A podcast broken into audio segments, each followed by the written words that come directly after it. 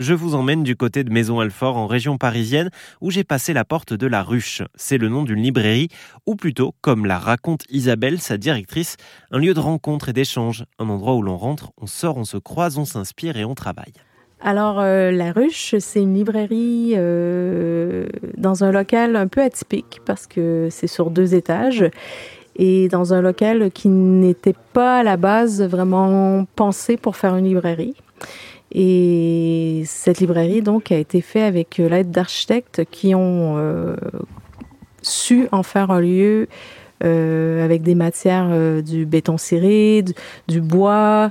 Il y a énormément de lumière dans cette librairie. Tout est vitré, donc du coup, il y a énormément de, lumière naturelle. Et donc, c'est un lieu, on a voulu en faire un peu un lieu calme, paisible, où les gens euh, peuvent venir flâner euh, pendant des heures. Alors ce qu'on n'a pas dit, c'est qu'on n'est pas dans n'importe quelle librairie. Euh, la librairie La Ruche, c'est une librairie école. Qu'est-ce que c'est une librairie école? Ben alors une librairie école, euh, c'est un, une librairie comme les autres parce que à la base cette librairie est fait, euh, a été euh, implantée pour les gens de Maison Alfort, mais euh, elle sert aussi un peu de laboratoire aux apprenantes et apprenants de l'école de la librairie qui est aussi à Maison Alfort. Donc ça veut dire quoi? Ben, Ça veut dire en gros euh, que toute la gestion, par exemple, de la librairie euh, est utilisée dans les cours comme modèle.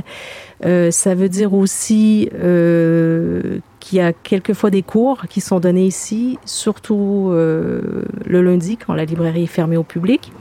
Mais, mais aussi le jeudi par petits groupes, il y a des cours qui se font, des cours de vente. Voilà. Et vous l'avez entendu, la librairie École est en lien étroit avec l'école de la librairie, établissement unique en son genre en France, auquel ma collègue Emeline a consacré un reportage entier sur rzn.fr rubrique culture.